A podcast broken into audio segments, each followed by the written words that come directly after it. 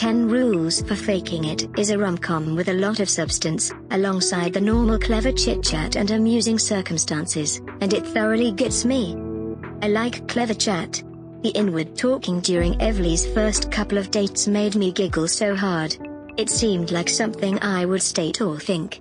This epic addressed me with its relatable mockery and perceptions, from disliking beer to the discussion about Pepper Potts, whom I argue is a Marvel hero each possibility I get.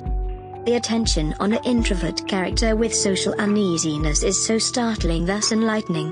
The depiction of social nervousness is lined up with my encounters of individuals who suffer from it. In any case, everybody encounters it in their own extraordinary way. I particularly cherished the manner in which the individuals nearest to Everly upheld her without judgment or unimportant advice. They were simply present for her, never frightened off by her feelings. That is uncommon in the present society.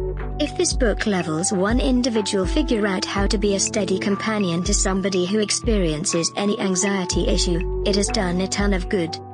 Everly is my number 1 character.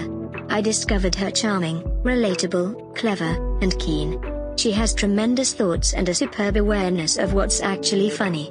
Pris isn't generally as affable as a character, but he has some positive characteristics. His sympathy knows no limits. He is focused and determined. What's more, Stacy is the sort of companion everyone needs at least one in their lives. She is fun, full of life. The romance had its disappointing minutes, doubtlessly.